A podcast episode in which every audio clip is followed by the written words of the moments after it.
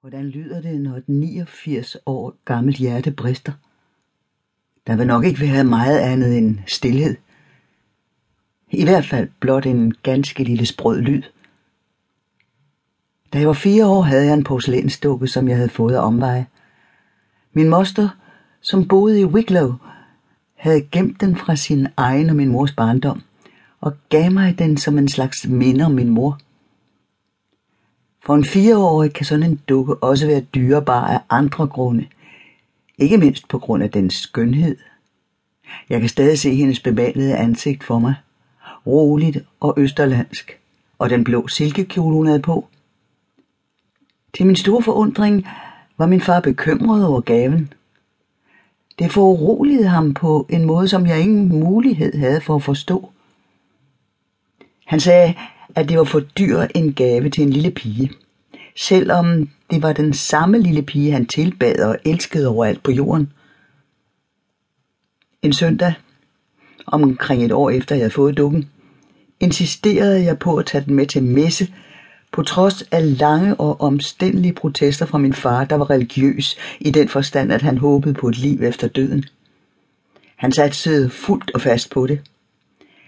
På en eller anden måde var en dukke efter hans mening ikke en passende kirkegænger. Mens jeg stadig bar hende ind i prokatedralen på Marlborough Street, begyndte hun, måske ved et uheld, måske på grund af den meget alvorlige stemning der, at glide ud af mine arme. Den dag i dag er jeg ikke sikker på, i hvert fald ikke fuldkommen sikker på, om det var en mærkelig indskydelse, der fik mig til at give slip på hende. Men hvis det var, fortrød jeg det øjeblikkeligt. Gulvet i katedralen var flisebelagt og hårdt. Den smukke kjole kunne ikke redde hende, og hendes perfekte ansigt ramte fliserne og blev knust som en æggeskal. Mit hjerte bristede og sov i samme sekund. Og derfor er lyden af min dukke, der gik i stykker, i min barnlige hukommelse blevet til lyden af et hjerte, der brister. Og skønt det bare var en barnlig forestilling, spekulerer jeg nu på, om det må ikke er sådan, det lyder, når et 89 år gammelt hjerte brister.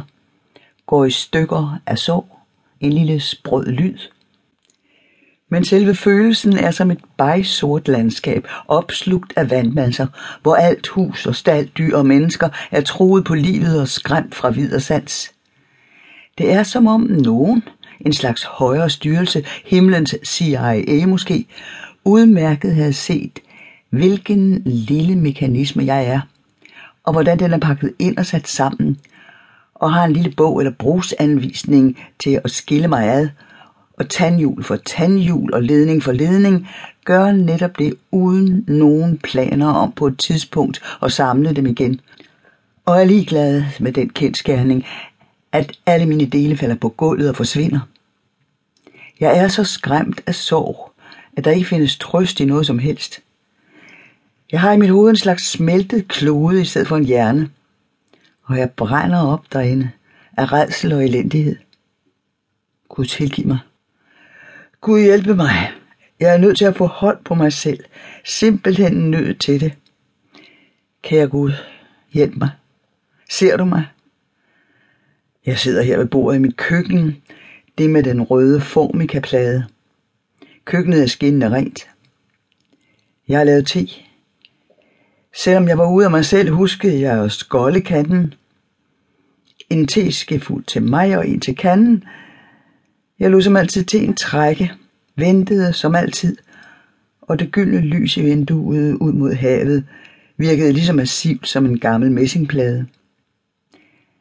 Jeg har den grå kjole af kraftigt bomuld på, som jeg fortrød at have købt straks jeg lagde pengene på disken i Main Street, og som jeg stadig fortryder, skønt den er varm i dette enerverende vejr. Jeg vil drikke teen.